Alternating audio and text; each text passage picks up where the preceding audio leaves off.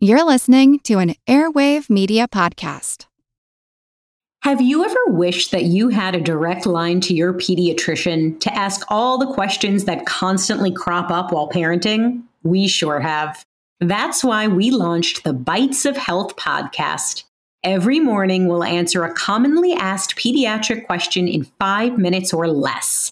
You can tune in while you're making your second cup of coffee or from the school drop off line. So be sure to tune in to Bites of Health, streaming now. Do you find it hard to sleep at night? Then the Sleep Cove podcast can help you. Hi, I'm Christopher Fitton, the voice and clinical hypnotherapist behind Sleep Cove. Sleep Cove features sleep hypnosis, meditations, and bedtime stories, all designed to help those of you who struggle at night to achieve a restful and peaceful night's sleep. Search for Sleep Cove on Apple Podcasts or Spotify and see why Sleep Cove helps millions of people sleep deeply all night long. Hello, I'm Teresa McKee, your host for A Mindful Moment.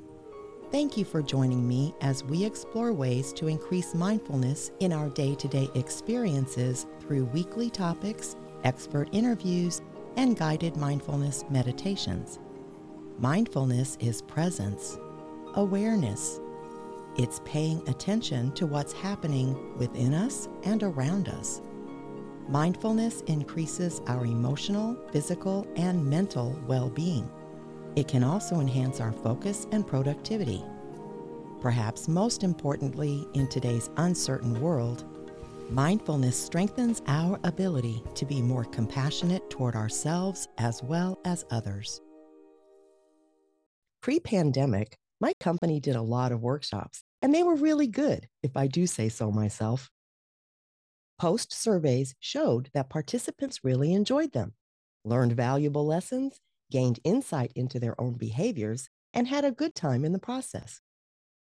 The sudden switch to online workshops was not an easy transition since the core of our events was experiential.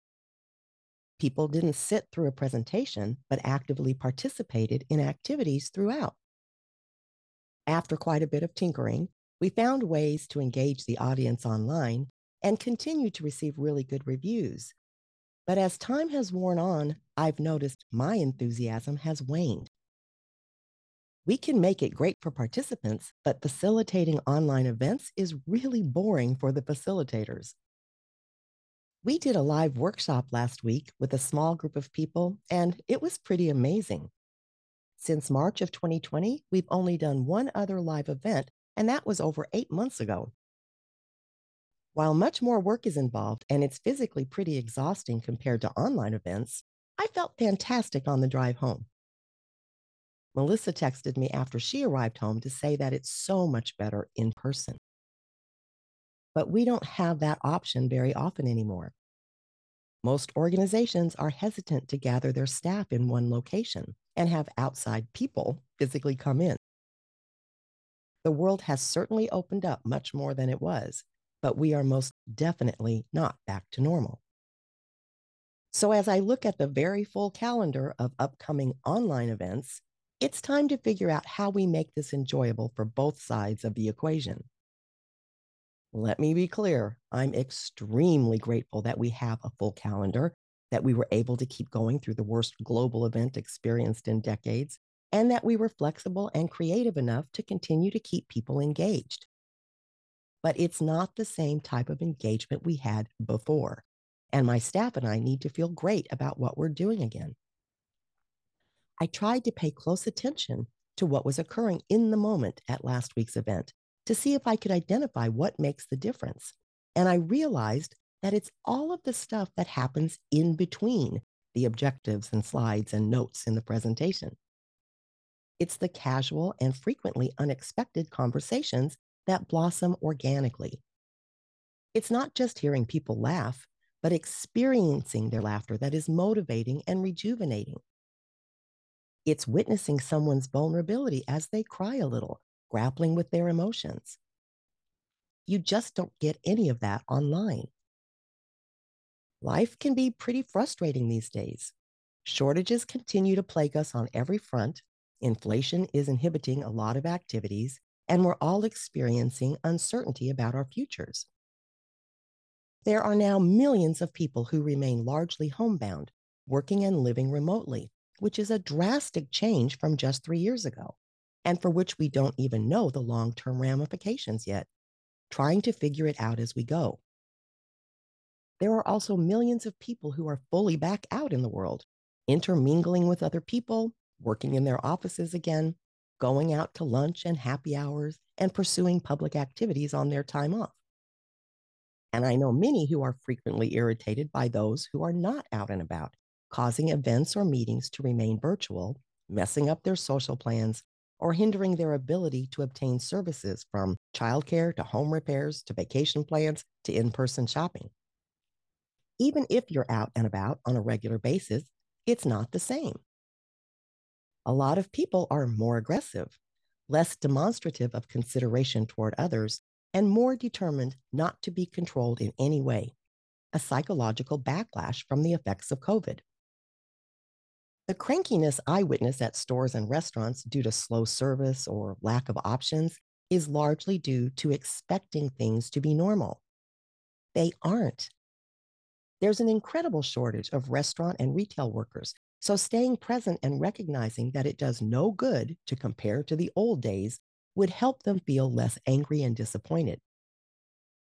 Hopefully, this will all diminish, but right now, it's another glaring reminder that we are not in a state of normalcy. We are inherently social creatures, so none of this can be considered normal. And as with my work, I think we can assume we will never be back to the normal that existed pre pandemic. I don't think we've reached a new normal yet, but it's obvious that things have dramatically changed. Remote work is here to stay for a lot of people, and that has a far reaching ripple effect. More than 8 million restaurant workers lost their jobs over the last three years.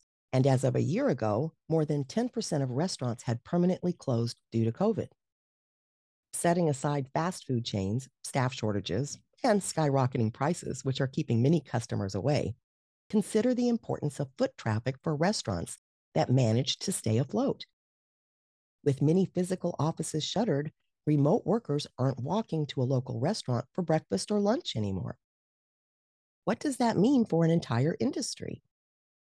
Then there are all of the small businesses that rely on local offices, from printing to shipping to office supplies to the coffee truck that used to sit on the corner. Many small businesses have also cut back spending in order to rebound or due to changes in what they offer. My small business purchased thousands of dollars worth of promotional products to hand out at workshops, but I can't give participants a pen or journal or water bottle with my logo on them through Zoom, so haven't ordered anything for the past three years. Does this make small businesses and their vendors more at risk of failing? Does this mean that only the mega companies will make it going forward?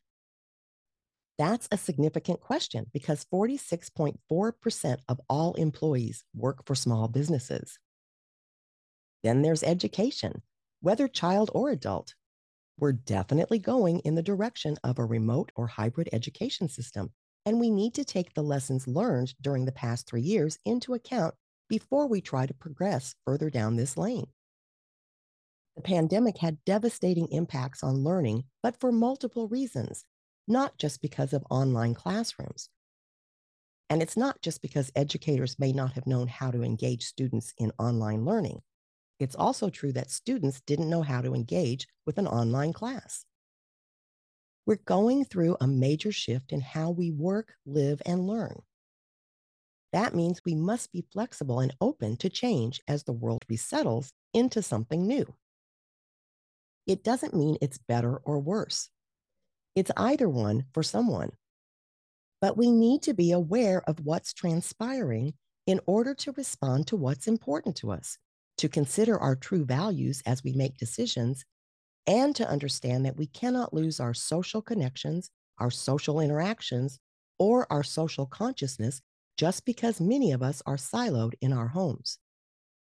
If we work or learn from home, we're going to have to put in some extra effort to connect with people in person and become much more participatory while on screen. If not, we're going to see even more of an increase in mental health issues. Much of the work we're doing is now focused on this very problem. We're spending a lot of time and effort trying to support companies in maintaining team cohesion, when in fact, all of the structures that were in place to enhance it don't exist anymore. When we don't see our coworkers in person, we lose all of that stuff that happens in between the work. The casual conversations, the patting of a shoulder, the congratulatory celebrations for someone's birthday or new grandchild or retirement. The bonding that occurs between people sharing a meal or suffering a loss together doesn't exist for many workers. That's true personally for many people now as well. Do you go out with friends as much as you used to? Do you have big family gatherings as frequently? Do you shop at physical stores anymore with friends? When's the last time you went to a movie theater? For many of us, life has become two dimensional. The richness of a 3D life is important and exhilarating, but once it's flattened to a screen, it's like staring at a television or a handheld device. It can easily become watching life unfold instead of experiencing it. Again, it's going to take conscious effort to compensate for some of what we've lost. I set out to work on my personal relationships over the past year and returned to going out to lunch, happy hours, and concerts with friends on a fairly regular basis. Reconnecting in person made an enormous difference, at least in my personal life, which is now why I realize I've got to address this in my professional life as well. The difference between an online event and a live event, whether personal or professional, is the three dimensional interaction that occurs when people are together. A four year old or teenage grandchild is not talkative on FaceTime. Many adults feel awkward as they stare at each other on screen and try to think of what to say. It can feel forced or uncomfortable, whereas when you're in person, the conversations transpire organically based on the environment you're in or simply with time we don't have as much to talk about with family or friends now either because we aren't experiencing anything to share. I sit at my computer all day, almost every day. So when someone asks me what's new, my mind is blank if I haven't socialized recently. There's nothing new because I haven't done anything. I haven't had any new experiences. That in itself is boring. But when I've been to a concert or tried a new restaurant or visited a museum, I have something to share. At work, the very same people who ask questions and contribute opinions in a live workshop go silent online. There's the awkwardness of speaking over other people or having to raise your digital hand like a preschooler that drives many to feel that it's just not worth the effort.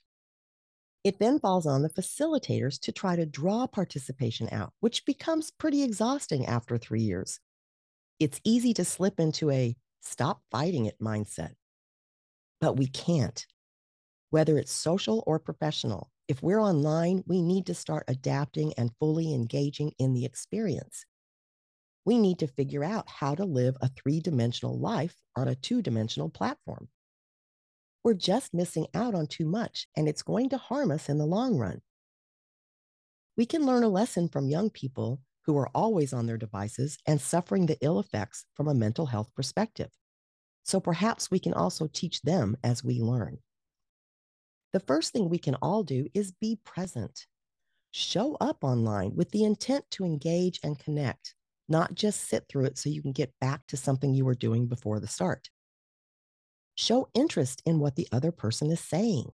What can you learn from it? Can you contribute to the topic by sharing your own experiences? Don't rely on personal conversations just happening naturally when online. Come prepared with something to talk about. With kids, consider skipping a direct, structured conversation altogether and instead suggest playing an online game together or watching a movie or TV show together remotely. Conversations begin to happen organically as you share an experience instead of feeling forced or timed. Share a meal online and perhaps even cook it together over the screen. Consider that we don't talk nonstop when we're at someone's home for dinner or even at a restaurant. Conversations wax and wane naturally over the course of the event. And I think this is the main problem with screen time. We're trying to be natural, but it's not natural to have to fill every second of time together with conversation. And it feels weird to just stare at each other in silence we need to intersperse other activities into the situation, which is what we do when we're together in person.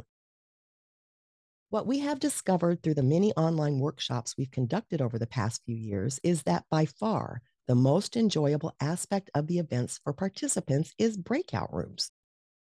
We provide talking points and then split people into small groups of three or four people and let them talk in private. The result is engaging conversations where people don't leave the room before they are cut off due to time. And the biggest complaint is that 15 or 20 minutes isn't long enough. By providing a focal point, they are able to connect and have discussions almost as if they are in a three dimensional space. And I think that's what we need to aim for in general real connection and engagement, even when online, regardless of the purpose of the gathering.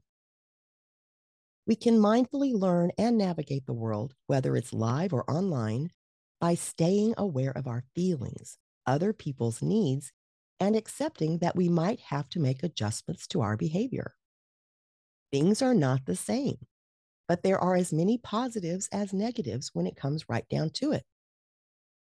Many people enjoy the extra time they have by not commuting. Many people thoroughly enjoy the social aspects of returning to a physical workspace we have options we never dreamed of prior to 2020. We've largely eliminated the problems of physical space and time. Technology is rapidly changing to address our new hybrid status, and we'll continue to see innovative solutions to many of our woes. But when it comes to our social interactions, we need to be especially mindful. We all need human connection, regardless of form. Take some time to consider how you can best interact with family, friends, and coworkers to ensure connection and engagement. Once we solve that problem, we can face whatever else comes up together, and that's when we're the most effective and successful. Until next time, I encourage you to meditate daily and be mindful in all of your everyday activities. Simply bring your full awareness to the present moment to build your mindfulness skills, paying attention to every detail of what you're doing, from washing dishes to work tasks to taking a walk. Your mind will wander, and that's normal. Each time you notice it has wandered, that's mindfulness. Consider how wonderful the world could be if everyone was mindful. You can help make that happen it all starts with a mindful moment. This podcast is part of the Airwave Media Podcast Network. Visit airwavemedia.com to listen and subscribe to other great shows like the Daily Meditation Podcast, Everything Everywhere, and Movie Therapy. We deeply appreciate your support at patreon.com, A Mindful Moment. Our podcast is now available to view on our YouTube channel. So be sure to follow us there and on Instagram at A Mindful Moment Podcast. Visit our website, amindfulmoment.com, to access podcasts, scripts, and book recommendations. A Mindful Moment is written and hosted by Teresa McKee and or Melissa Sims. The Spanish version is translated and hosted by Paola Theil. Intro music, Retreat by Jason Farnham. Outro music, Morning Stroll by Josh Kirsch, Media Right Productions. Thank you for tuning in. This podcast is produced by Work to Live Productions.